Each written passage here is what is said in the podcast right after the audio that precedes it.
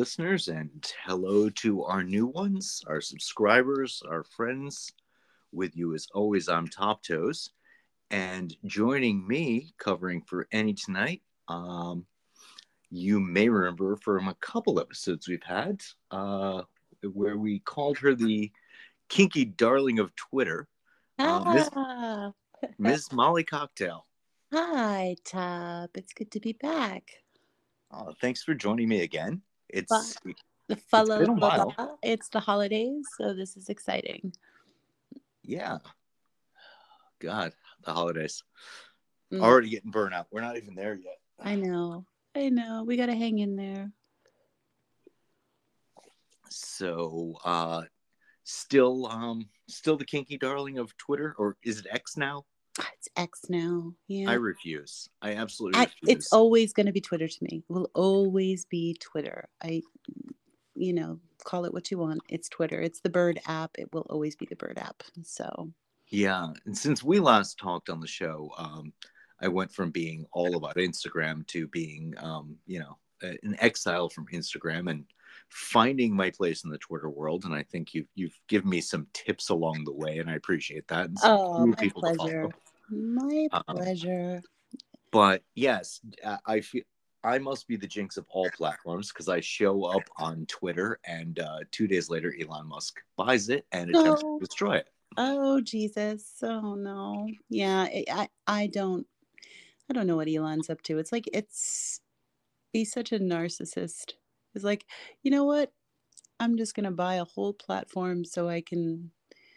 It seems he bought it so he could just be a bully. Like this is my sandbox, and you know now you got to pay for it and shit if you want like if you want to have good content if you want to have like longer content or longer videos you know you got to subscribe to blue and the blue check mark and all that D- don't don't sound so so sad about it because i know that you are are a twitter blue i know um, and not on your own dime because you've got some uh so, some good little uh boys to take care of you on that um well yeah that that's a that's a whole other topic um that's that's ds relationships in the real world that correspond to the twitter world and i'm sure we'll touch base on that and I'm sure we will. I'm sure we will. Um, what interests me since the last time we've talked is uh, you have really found your way into the foot community a lot more than you were. yeah yeah um i mean i've primarily been using if we're talking about like twitter right i've primarily been using twitter in my usual fashion which is like sort of semi journaling semi blurbing lots of photography pictures and of course the occasional you know little treat here and there where i talk about the kink community or i talk about bdsm or you know dynamics or fetishes and stuff like that but yeah um I feel like I'm in my full dom foot era, which is And uh, as you expressed it to me, your slut renaissance. my.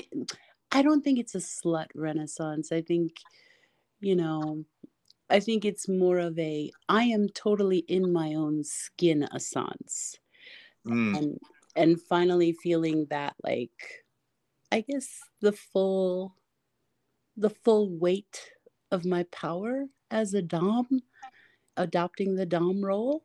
Um, and it yeah it's it's just another side to my you know the many sides of my personality but this one i'm nourishing this one i'm giving a lot of credence to because it feels right like everything feels right right that's that's the way to be. And it, it you when you said it, something clicked with me because we are always both on the show and in our Telegram chat nourishing guys in being comfortable in their skin as foot fetishists. And I never thought about it as the being comfortable in your skin as, but that's the advice we give more than anything.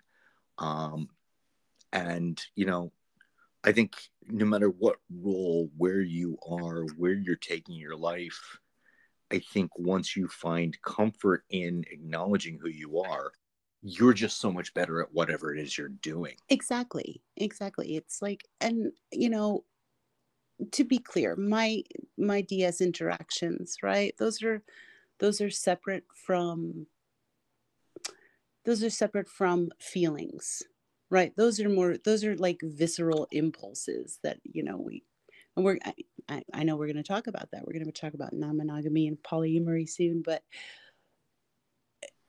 yeah i feel like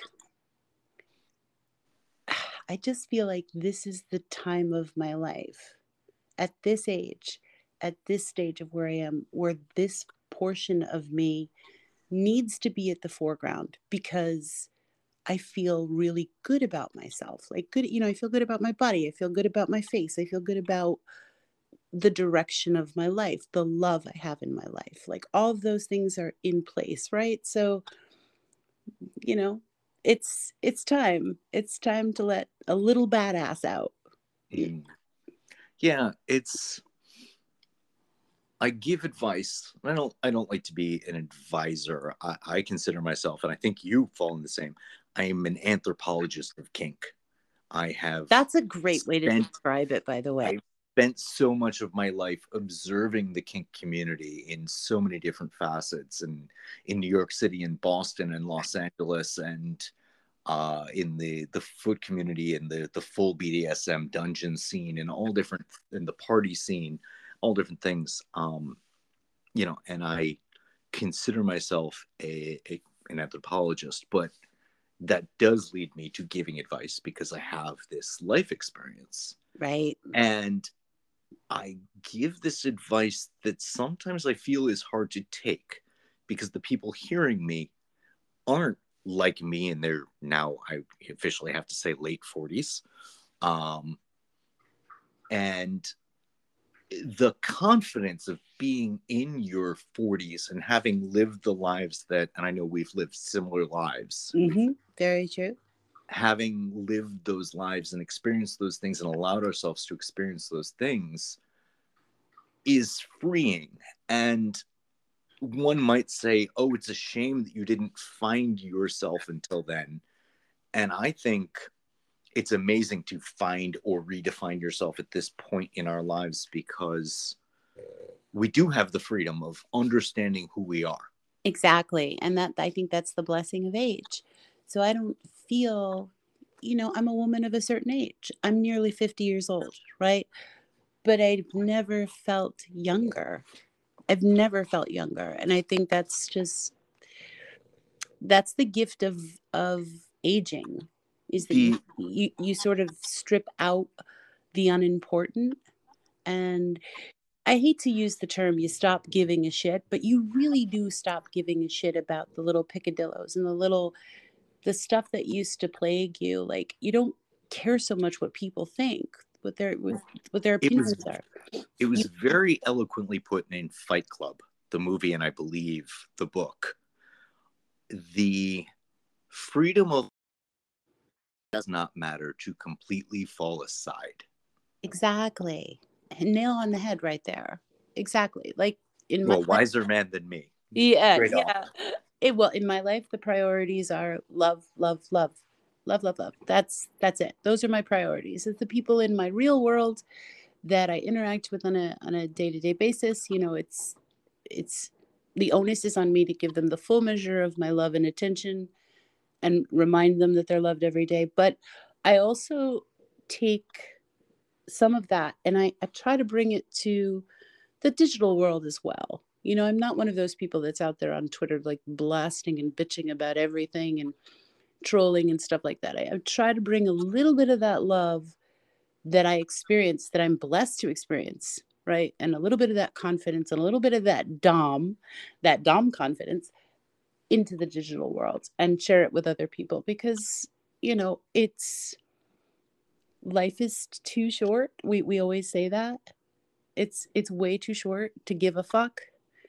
And it's if you have a little extra love share it. If you have a little extra wisdom share it. If you have a little extra knowledge share it because all those things mean nothing if they're not freely exchanged right well, I think that that absolutely hits the nail on the head of what you and I have decided we want to talk about because I think in both of our experience as being people who are looked on in the kink community to provide some answers, whether they be reluctant or otherwise, aside from our own specific kinks and apart from those, in fact, kind of the second most popular thing we both get asked about because, you know, obviously you and I have talked and we know everybody wants to know about non-monogamy or polyamory or Yeah. whatever label you want to put it on. Yeah. And oddly enough, Twitter is a very, very interesting um, place to to talk about I- you know non-monogamy or um, polyamory because it happens in secret on Twitter, which I think is there's a term to that. There's Well, I thought the term for non- non-monogamy in secret is just cheating. One would think, right? But yes, y- you're not wrong. Over my Not wrong, but I'm overgeneralizing. right, and, and what I've discovered over my many, many, many, many, many years on the Twitters, on the Bird app, the reality is there's a lot of people out there that are not ready to say, I want multiple partners, right? They're still sort of boxed into that one life, one wife way of thinking. Um, and you see a lot of people that are married, and for the most part, will say happily married that begin online love affairs with other people that they meet on Twitter. In my opinion, I, it's human. It's normal. It's it's I don't judge that. A lot of people are very harsh, you know, and they they're like there's the term on Twitter, I'm sure you've heard it top, the, the term TC, which stands for Twitter crush, right? Mm, it- yes. and- and that generally applies to someone who is, you know, it's a person who is married, right? Who catches feels for someone online and the person they catch feels with is their Twitter crush, etc. And people are are very harsh about that. Instead of saying, well, you know what? Maybe human beings aren't meant to be monogamy, to be monogamous, excuse me. Uh, I've always said we're not penguins.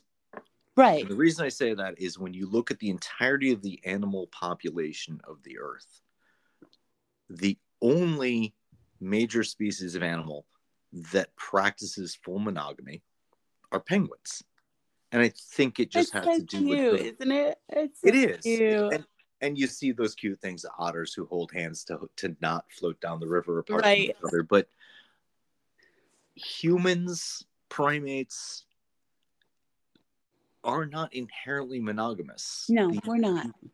We're not. the male drive to spread the seed across a wide range of females to continue to diversify the population is suppressed and i will always lean back on is suppressed by uh, two things the religious world and the general concept of property Uh, yeah, that's I mean I think if if you set aside religion that there is an upside to to monogamous relationships and I've had plenty of them in my time. In fact, um if I fall in love with someone, right?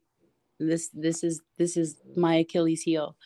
When I fall in love, nothing else exists but that person. I I don't I don't want to be, you know, poly. I don't want to be non monogamous. I want to devote my heart, my being to the person I'm in love with.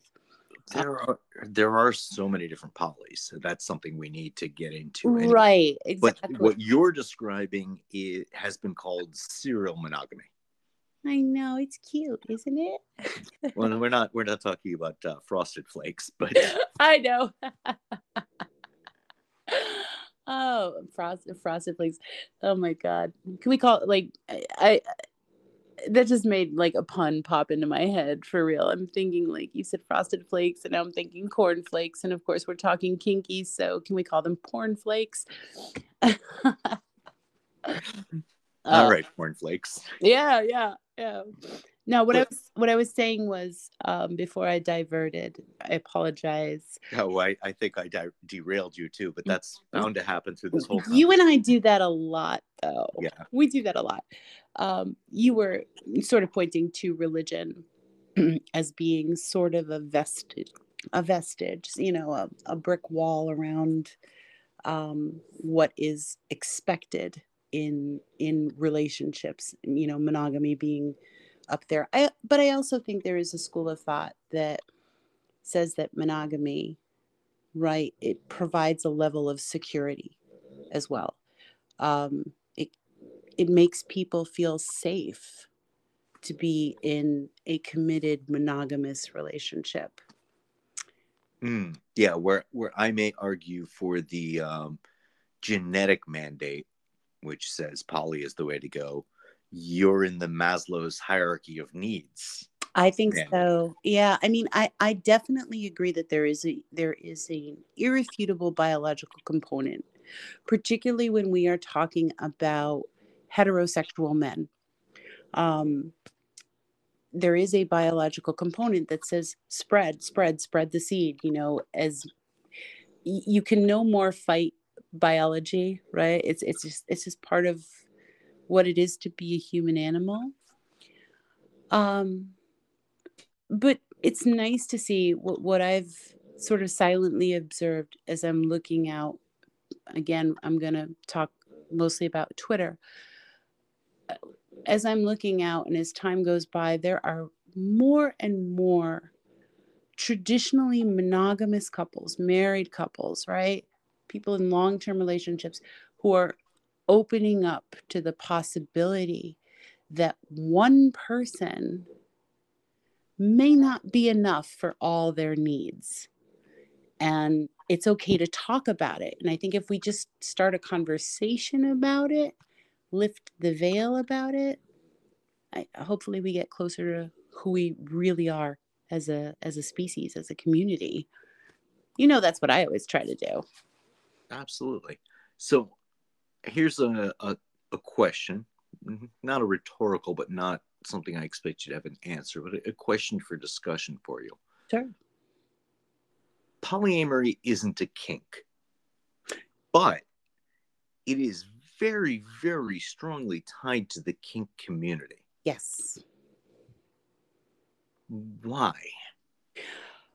Um, that's a it's kind of a tricky question to answer. So I'm going to give you my best guess. All I can hope for? Uh, it's all you can hope for, right? Um, I think most couples find and discover their poly when they sort of get their first taste of kink for example, a couple looking to spice something up, right, may go to a club or to, you know, a munch, some sort of kink event, and say, oh, okay, that turns me on. I like that. You know, I'm looking at this and I'm looking at that. And if we look at something complex that somebody might be wanting to discover that a that a cover a couple might want to get into together like shibari right? You can't just pick up a length of rope and start tying your partner up with, any precision, right? You may hurt without, them. You may uh, kill them without risk of harm. Right. So you go to a shibari class together. And the next thing you know, you're interacting with other couples who strolled into the to the this world the same way you did. And it there's i think that makes it safe to start not you know not immediately fucking other people but you you feel more open to the idea of well this person has a little bit more experience in rope than my wife does than my boyfriend does and I want to. Oh, sorry. And oh, I'm sorry. And I, you know, I want to spend some time with this person learning. And feelings develop. And the next thing you know you and your spouse or you and your, your girlfriend or whatever your dynamic is are sitting down and talking about hey we want to explore as much as possible because it's it nurtures our relationship and wouldn't it be cool to explore with other people who know a little bit more than we do who share the thoughts and feelings than we do. And I think that's how it happens. It happens organically when couples sort of want to take their relationship to slightly darker places sexually. And that's my best guess. And where where I was thinking as you were saying that when I first got involved in the dungeon scene, I noticed what I might call a sort of polyamory light. These weren't necessarily people who are identifying as polyamorous, but people would go to a dungeon and maybe use the equipment there to play in within a kink they both shared and one or both of them would notice a different kink being expressed and eventually they would go to the dungeon together and play with other people because they would be able to explore the other kinks that didn't necessarily overlap between them as a couple. Exactly. But that was just play partners. They weren't romantic engagements per se, although it's hard to split romantic out of your kink, but they weren't sexual. They weren't traditionally sexual. There was no, well, it's the dungeon scene that you don't get a lot of penetrative sex, but there there was a there was a very very fuzzy line between poly and not poly and being able to have different play partners for different types of BDSM activities. Right. Their and partner I... might be into paddles and things like that, and that they like that, but they also one partner wants to explore, as you suggested, Shibari, and they might explore Shibari with a different play partner. Mm-hmm. And I don't know, Topsy. I get like to me, I, I get kind of fuzzy headed with all the labels. You know, I agree. I'm not a fan of micro labeling. Right. But- and I just look, I know if we were to take the standard definition of polyamory, it means many loves. It means, you know, I'm in love with this gentleman and I'm also in love with this woman and this gentleman and together we are open and honest and share our love etc but I think that polyamory is multifaceted. I think it can also be hey, I am in love with this man. However, this man does not share the same outlook on certain, you know, facets, minutia of my sexuality and and because we're in love and because we support one another, he wants me to be happy and allows me to explore those facets with others outside the realm of love. But to, to me, that is still polyamory because it's an act of love. There, right? there are so many different polyamories. Yeah. And even among the people I know, two people who like to spend their weekends at a swingers club partner swapping. Right. Now, a lot of people assume that all polyamorous people are swingers but they're not. Certainly, we're not. Um, a couple who know another couple and like to get involved on a in a weekend foursome. Yeah, and I, I mean that's to me, it's like again, the standard definition of polyamory is many loves. I, I don't ascribe that.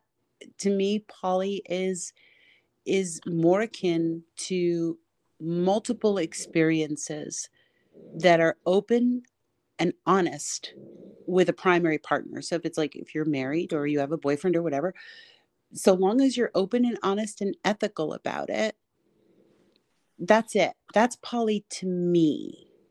And as I mentioned earlier in the show, when I fall in love, forget it. Move aside all others because I'm only going to be focused on on the one I love. That's it. That's it. I don't want to go i will put the riding crop down i don't i won't i will abandon that side um, of me unless of course the person i'm in love with wants to explore that but it's more important to me to to nurture those intense feelings um, and to make that person the recipient of my love feel singular. That's far more important than than kink. Um, mm-hmm. but eventually you know when you're in love with someone you may decide hey let's uh let's go to a dungeon tonight. And he may see a woman or a man that arouses him. I'm okay with this. A lot of I, I know that a lot of people won't wouldn't be and might not understand it but i it doesn't if you love someone right? Polyamory for me is is acting from love. If you love them you want them to be happy even if it's not with you. That's what it is to me. Yeah and i think that's that's a good point where a lot of especially the the um the polyamorous couples the the spouses where there is a um you know a, a first maybe a primary and in primary is a weird definition anyway, but where there's a first relationship, right? That that is the universal. That both parties in that first relationship see that my partner's happiness may involve me them having sex with somebody else and that is is part of their love for each other yeah and, the and allowance exactly and I, it's you know the old the old guard of you know relationship must be one man one woman and one you know one love and all that.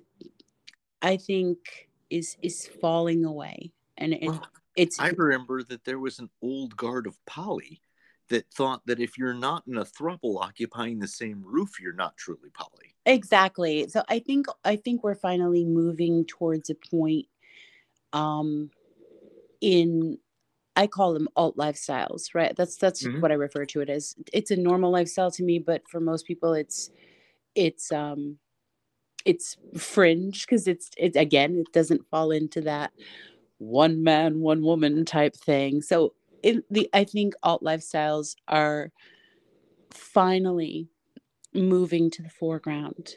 Non-monogamy is moving to the foreground. Polyamory is moving to the foreground. Kink is more prevalent and far less veiled than it ever was at any point in time. And we always that's fucking progress to me. In, in the alt lifestyle, I think we always benefit from Hollywood, as trite as that sounds the foot fetish community has benefited from Quentin Tarantino. Yeah, I was gonna, I was gonna say, you know, I was just gonna say that. I was gonna say, yes, thank, thank goodness for Quentin Tarantino. Although he generally picks really disgusting feet. Uma Thurman has the, I can, Salma Hayek's feet, beautiful. Okay. Yes, that that was definitely his his crowning achievement, and we we always love that one because it's he wrote a movie with finally with a woman with good feet with this amazing scene that even non-foot fetishists can think is hot as hell because who's not going to drink a shot off a hot woman's foot? And then who does he cast in it? Himself. I know. It's ridiculous. It's ridiculous. But bless him mm-hmm. for at least taking you know taking the shame off of it. And it's amazing. When i you know when i talk to people on twitter just even just casually um I try to get them to see feet in a different light.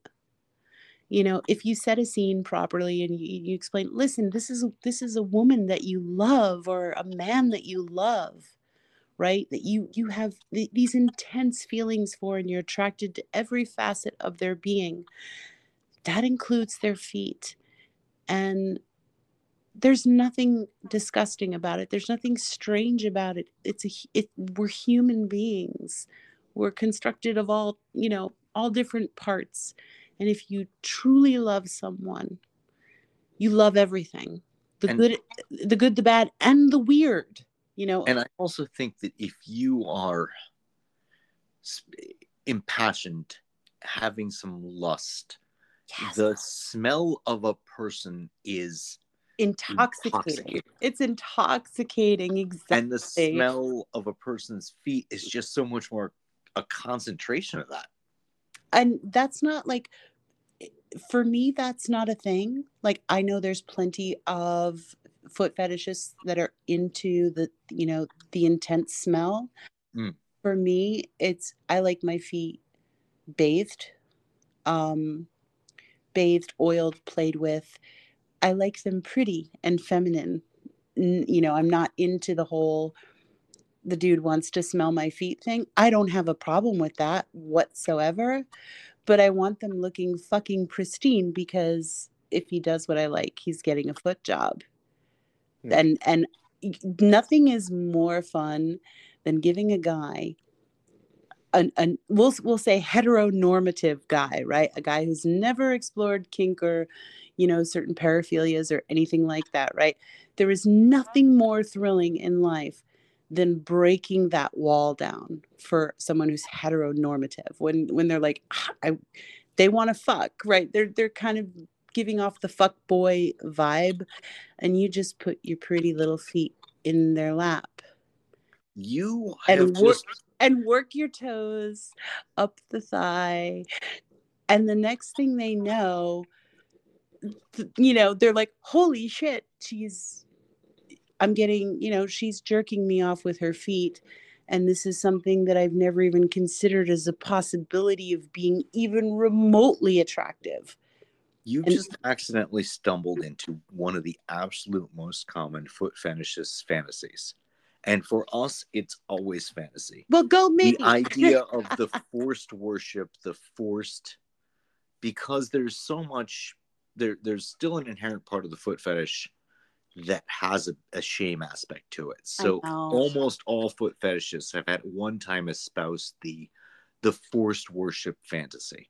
Hmm except you've just discussed it and explained it and it was real not the foot fetishist fantasy. You were dealing with a non-foot fetishist guy. Uh, yeah and that's that's generally how it's occurred for me. Um is that if i th- look this is something this is I, I get it. My kink is not your kink. But my goal is always to try to get people to look at sex and you know not through such a such fucking tunnel vision. And come at it from a place of love it's fucking limitless. So yeah the guy you know the heteronormative dude that just wants to stick his dick in you um there's a way to you know to to get him to think differently using tactility and seduction and you know altering the perception and he gets what he wants and I get what I want and a whole new world opens in his mind. It becomes less taboo and more like wow this is pure primal passion. And and I think that goes back to what you were saying about smell. Smell is very primal. Like for me. I, I was just talking about this yesterday. Like one of my biggest like grr type things is a man that's sweaty that smells underarms forearms the back of the neck like there's so much pheromone and it's so concentrated and it sort of brings out the wolf in me right? And i'm Hmm. just, ah gotta have it. And that's i think that's exactly what occurs with a lot of foot fetishes too when, when we're talking about smell. It's just yeah it's and it- primal. we do we do unfortunately suffer the label of the assumption that we're all submissives. And you're and not no. there's there are a lot of foot fetishes who are who could very much fit under the label of primal. It's just not Yes. something you would normally think to as- ascribe to them. Exactly but again labeling which is not necessary. Right and it's it's more like okay are you uh, let the labels go open your mind a little bit you don't have to open it a lot just a little crack you know one little crack in the wall when you're with a trusted partner or someone you love or somebody you have feelings for and there's trust there it's fucking limitless where you can go together um And sometimes that includes into the arms of other people together. And it's okay. There's to me, there's no shame in any of it. The only shame is not talking about it, is keeping it secretive. That's when it moves from healthy exploration to flat out cheating you know if you be, because if you're with a partner and you don't feel like you can be honest about who you are about your feelings about your sexuality because people some people ex- discover late in life their sexuality is not quote heteronormative. Well you you know me well enough to know that was me. Yeah. And i think i kind of stumbled into figuring out my poly around the same same time i stumbled into figuring out my bisexuality. Mm-hmm. and a lot of people would look at it and go oh well of course then yeah now you're you're late in life bisexual now you want to have men so you're obviously have to be poly and the one has nothing to do with the other for me. Right. Your sexual preferences do not whatsoever determine how many or how few partners you take on. It's absurd to co- to even like correlate the two right? Yeah i mean it does seem that bisexuality is a is a good reason to be poly. But right. It makes sense i mean it, does we also sense. know the queer community hasn't been exactly been known for their monogamy anyway oh, right but there's i know plenty of people who are you know bisexual uh pansexual um who are in loving monogamous committed relationships with a mm-hmm. sing- with a single partner and they're they've never been happier in their life and again i think what's really lacking is coming at human sexuality human coupling human thruppling however it goes. Um we, we don't as a society come at it from a place of love. And that's what's that's what's got to change. That's that's what again, that's what I try to do is I approach these things from a place of love.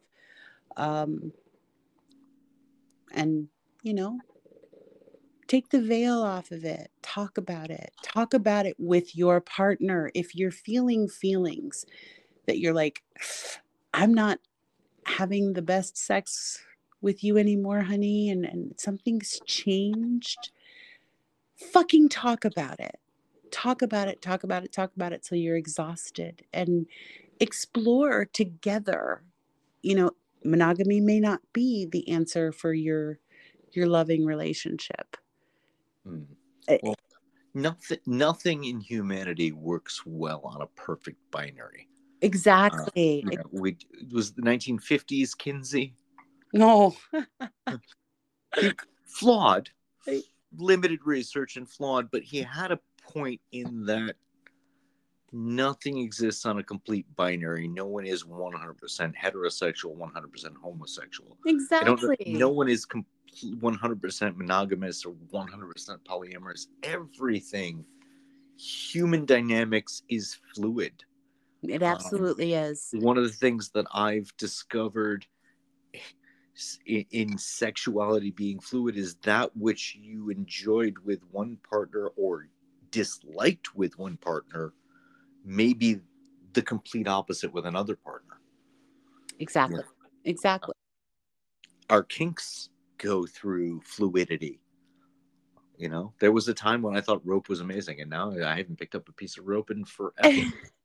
you're you're so you're so right because there was a time where, you know, I was, and it was not too long ago that I was very much in a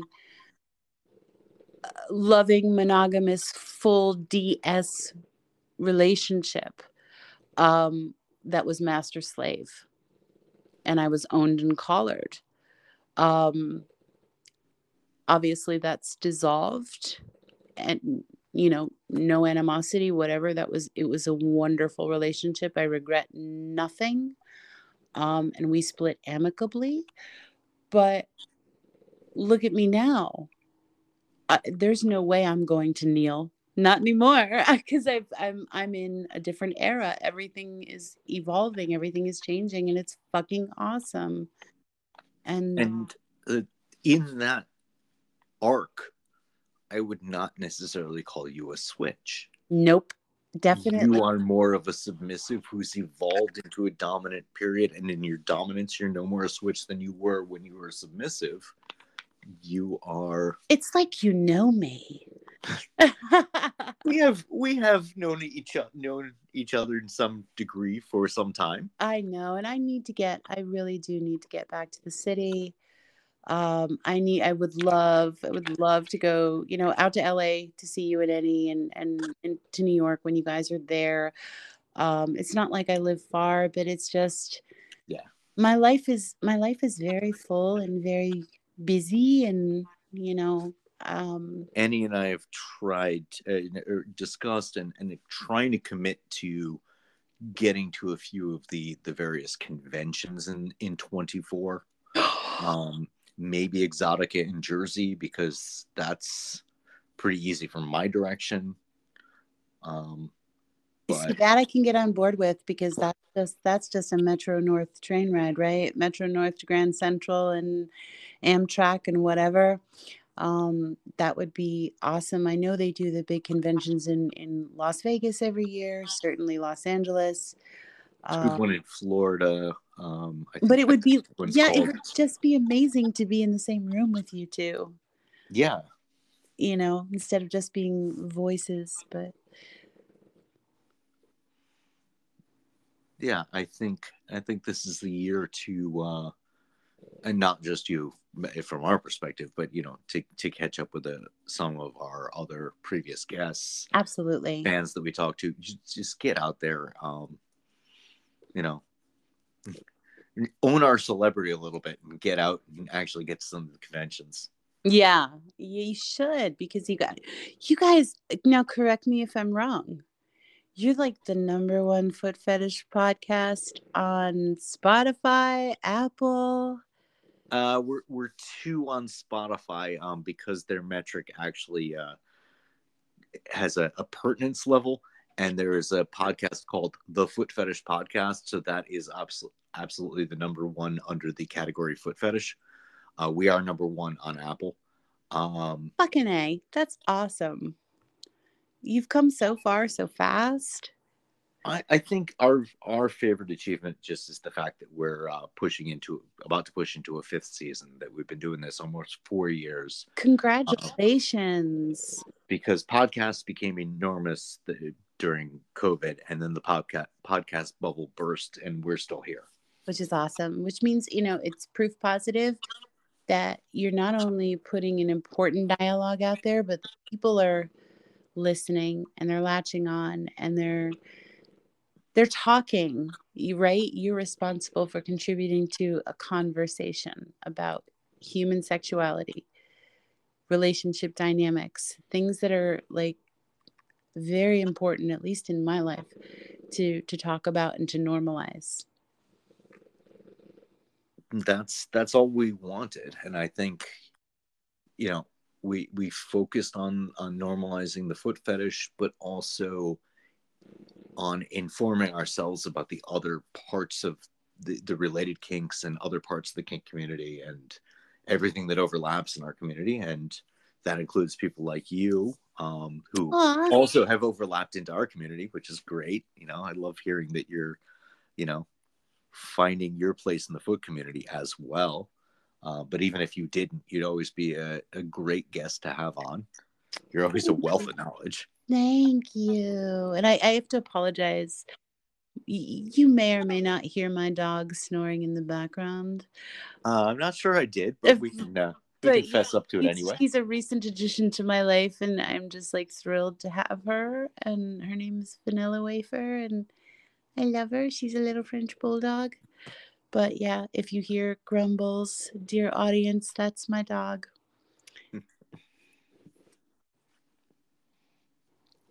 Well, um, I think that's although the introduction of a dog isn't necessarily the the final point. I think we uh, definitely kind of brought it around to a good closing. So I know, and if you don't mind, top, I just want to wish happy holidays to a handful of kinky friends of mine that are out on the Twitter land.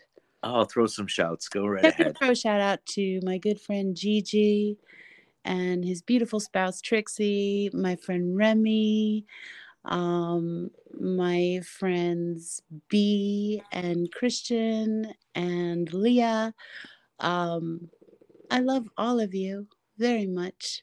Happy holidays. Mm, And since definitely there was a little bit of a crux of a Twitter X thing with this, I'll uh, throw a couple shout outs to some of our newest, uh, very, very supportive fans. Um, Foot Mom 3 of 3, Freak Daddy 666, and Sappho's Toes. You guys have been uh, in the most recent part of my my Twitter journey. Some amazing. Uh, actually, Sappho's Toes discovered us through.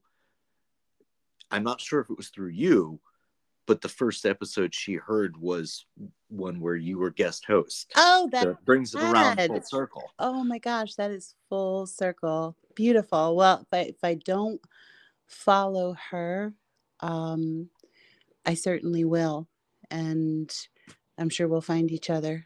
Sappho's toes. Yep. I'll, I will look it up. And for everyone who wants to look you up uh, in the Twitterverse, and I still like that word, uh, you're at Molly Cocktail, all one word. That's me. And I thank you so much for uh, spending this time with me and also for uh, doing a quick fill in when Annie wasn't available this week. You are so welcome. It's always a pleasure to be with you.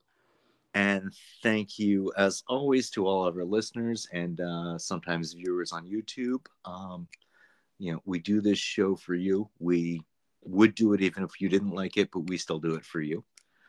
And and I'm sure she's given you plenty of opportunities. Some of those stories were a little steamy. So any of you have had an opportunity of masturbating to our voices this whole time, you're welcome. now, kneel. Bye bye. Bye.